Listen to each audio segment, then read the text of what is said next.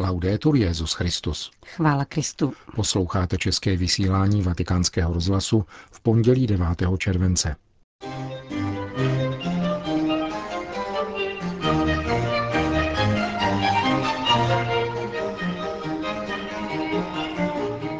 Alexandrijský papež sloužil liturgii v římské bazilice svatého Pavla. Teologická reví Communio otiskla dosud nepublikovaný text Benedikta XVI. věnovaný židovsko-katolickému dialogu.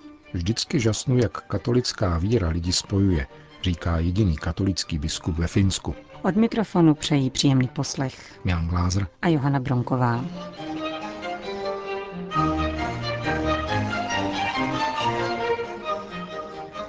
Zprávy vatikánského rozhlasu. Vatikán. Papež František zaslal prostřednictvím státního sekretáře soustrastný telegram do Japonska, kde přišlo o život přes 100 lidí v důsledku několik dní trvající průtrže mračen, která zemi vycházejícího slunce doslova srazila na kolena. Více než 6 milionů lidí totiž muselo být evakuováno. Hluboký zármutek nad zprávou o ztrátě lidských životů a zranění způsobených těžkými povodněmi tlumočil kardinál Parolin, který ujistil papežovou upřímnou solidaritou všem lidem postiženým touto tragédií. Dramatická bilance usmrcených ještě zdaleka není uzavřena, protože mnozí lidé zůstávají pohřešováni. Monzunové deště devastovaly středozápadní část země. Premiér Shinze Abe zrušil svoji zahraniční cestu do Evropy a na Blízký východ. Veškerá armáda, policie a požárníci jsou zapojeni do záchranných prací. Desetitisíce lidí hledali před přívalem od útočiště na střechách svých domů. Téměř pět tisíc domů se ocitlo pod vodou. Došlo dokonce k přerušení práce v průmyslových podnicích, včetně automobilek, protože byly narušeny dálniční a železniční komunikace. Vatikán. Mezinárodní teologická reví Communio otiskla esej Benedikta XVI. na téma židovsko-katolického dialogu. Emeritní papež se v ní zamýšlí nad dvěma citlivými aspekty vztahu mezi katolíky a židy, nad teorií substituce a tezí o nikdy nezrušené smlouvě.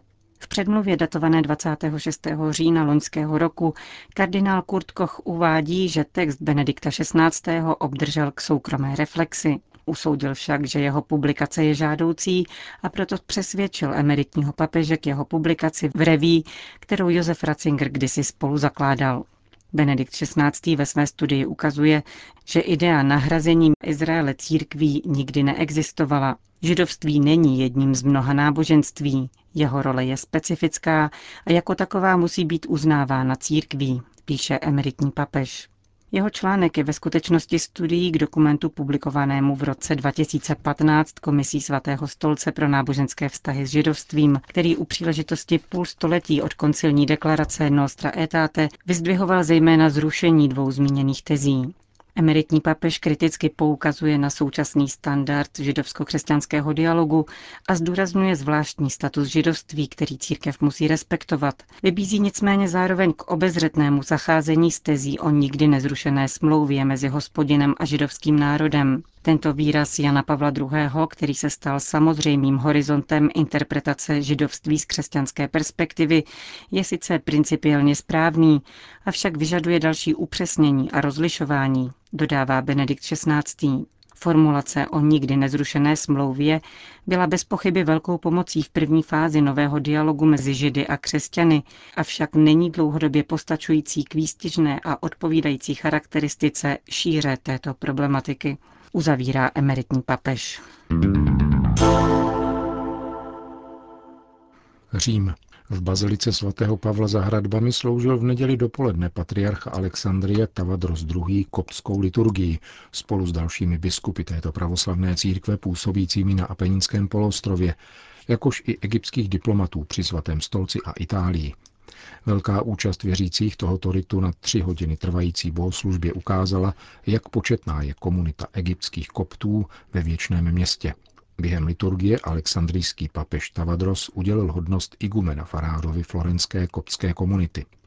Bylo to vůbec poprvé, kdy nejvyšší představitel této nejpočetnější církve Blízkého východu sloužil liturgii v římské bazilice latinského ritu. Alexandrijský patriarcha Tavadros, který přijel do Itálie, aby se v Bári spolu s Petrovým nástupcem účastnil sobotní ekumenické modlitby a reflexe za mír na Blízkém východě, byl v pondělí dopoledne přijat italským prezidentem Sergem Mattarellou. Vatikán. Do nového božího lidu jsou povoláni všichni lidé. Taková je boží vůle a dosvědčuje to život mnoha svatých a zejména misionářů. Napsal papež František v listu adresovaném kardinálu Fernandu Filonimu, kterým ho ustanovuje svým zvláštním vyslancem na pátý americký misijní kongres. Papež zároveň lituje, že se jej osobně nemůže zúčastnit. Misijní kongres dnes začíná v bolívijském Santa Cruz de la Sierra, Tematicky navazuje na exhortaci Evangelii Gaudium a jeho téma zní Radost Evangelia je srdcem prorocké mise, pramenem smíření a společenství. Kongresu se účastní 2,5 tisíce lidí, většinu z nich hostí bolívijské rodiny. Americké misijní kongresy jsou plodem biskupské synody pro Ameriku, která se konala v roce 2000, kdy se severoamerické místní církve rozhodly připojit k misijním kongresům Latinské Ameriky, organizovaným od roku 1977.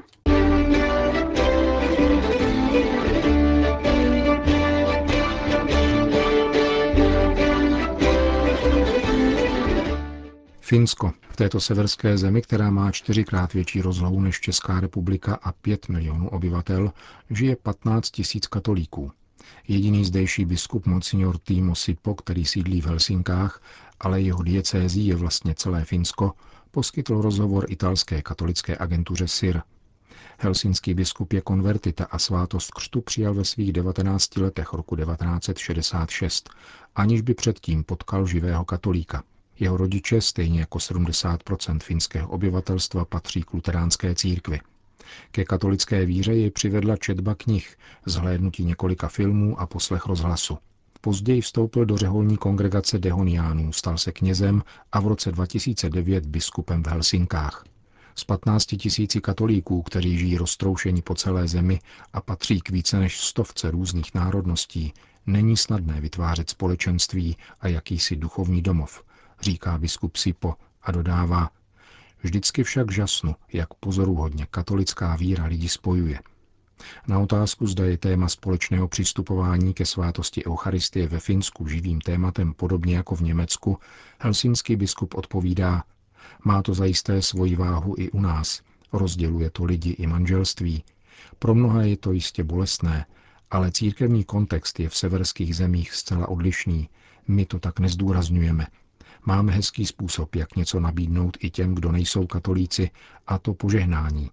Když se lidé v kostele postaví do řady ke svatému přijímání, tak ti, kteří nepřijímají, si položí pravici na levé rameno a dávají tak knězi znamení, že stojí o požehnání. Není to totéž, co Eucharistie, ale je to hezký způsob duchovního společenství.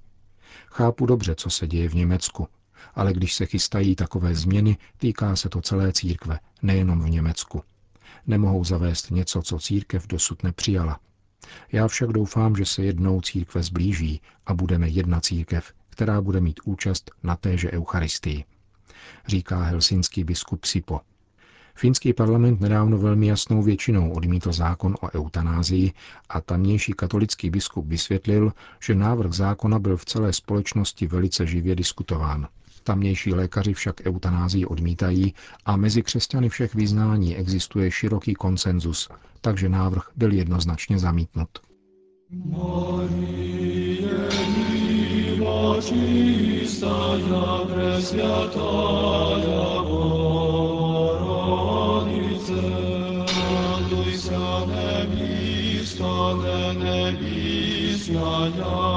Carice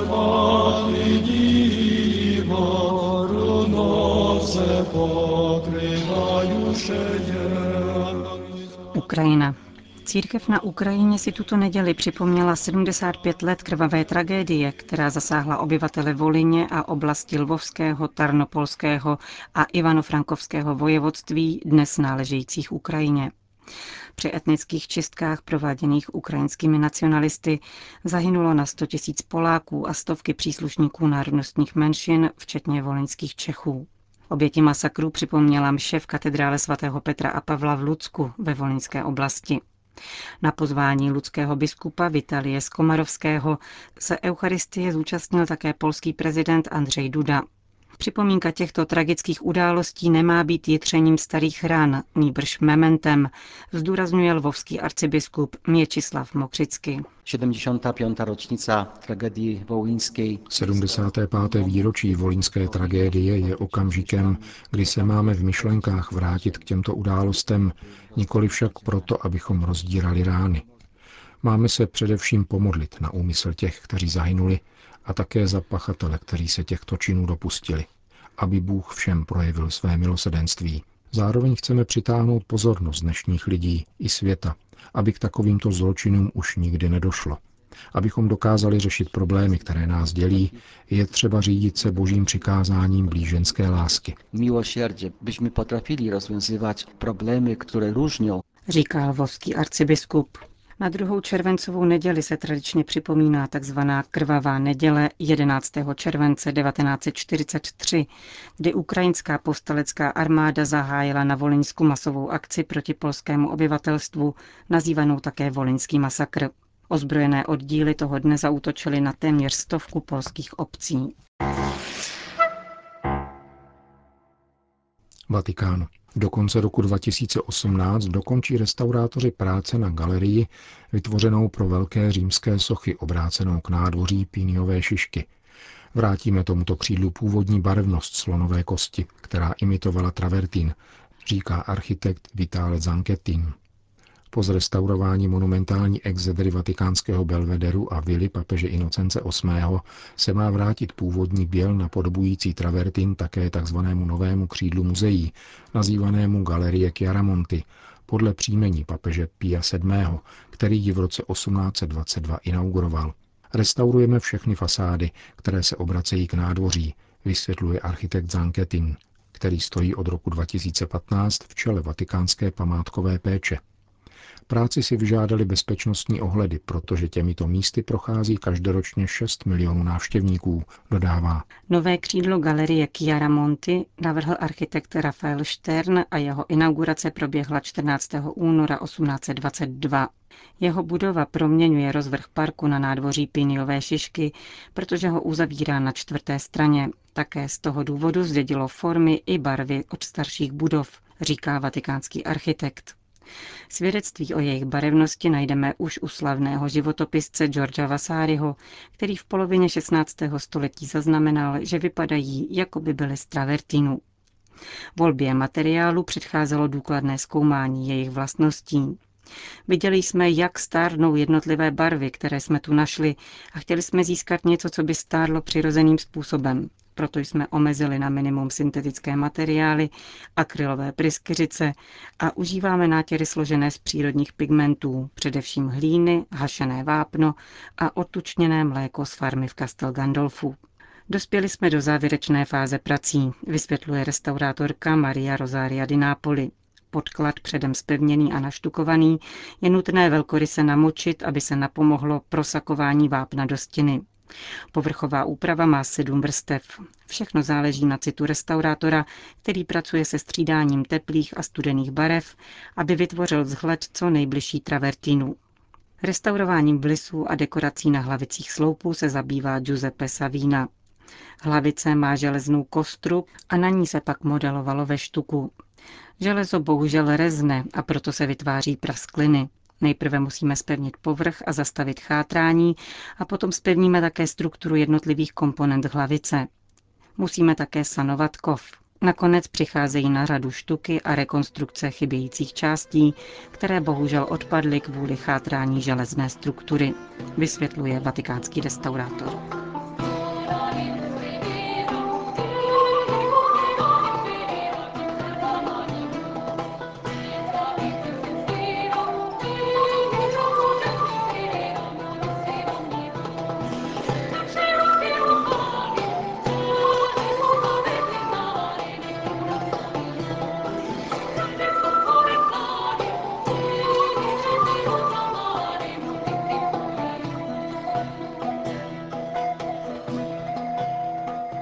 Končíme české vysílání vatikánského rozhlasu. Chvála Kristu. Laudetur Jezus Christus.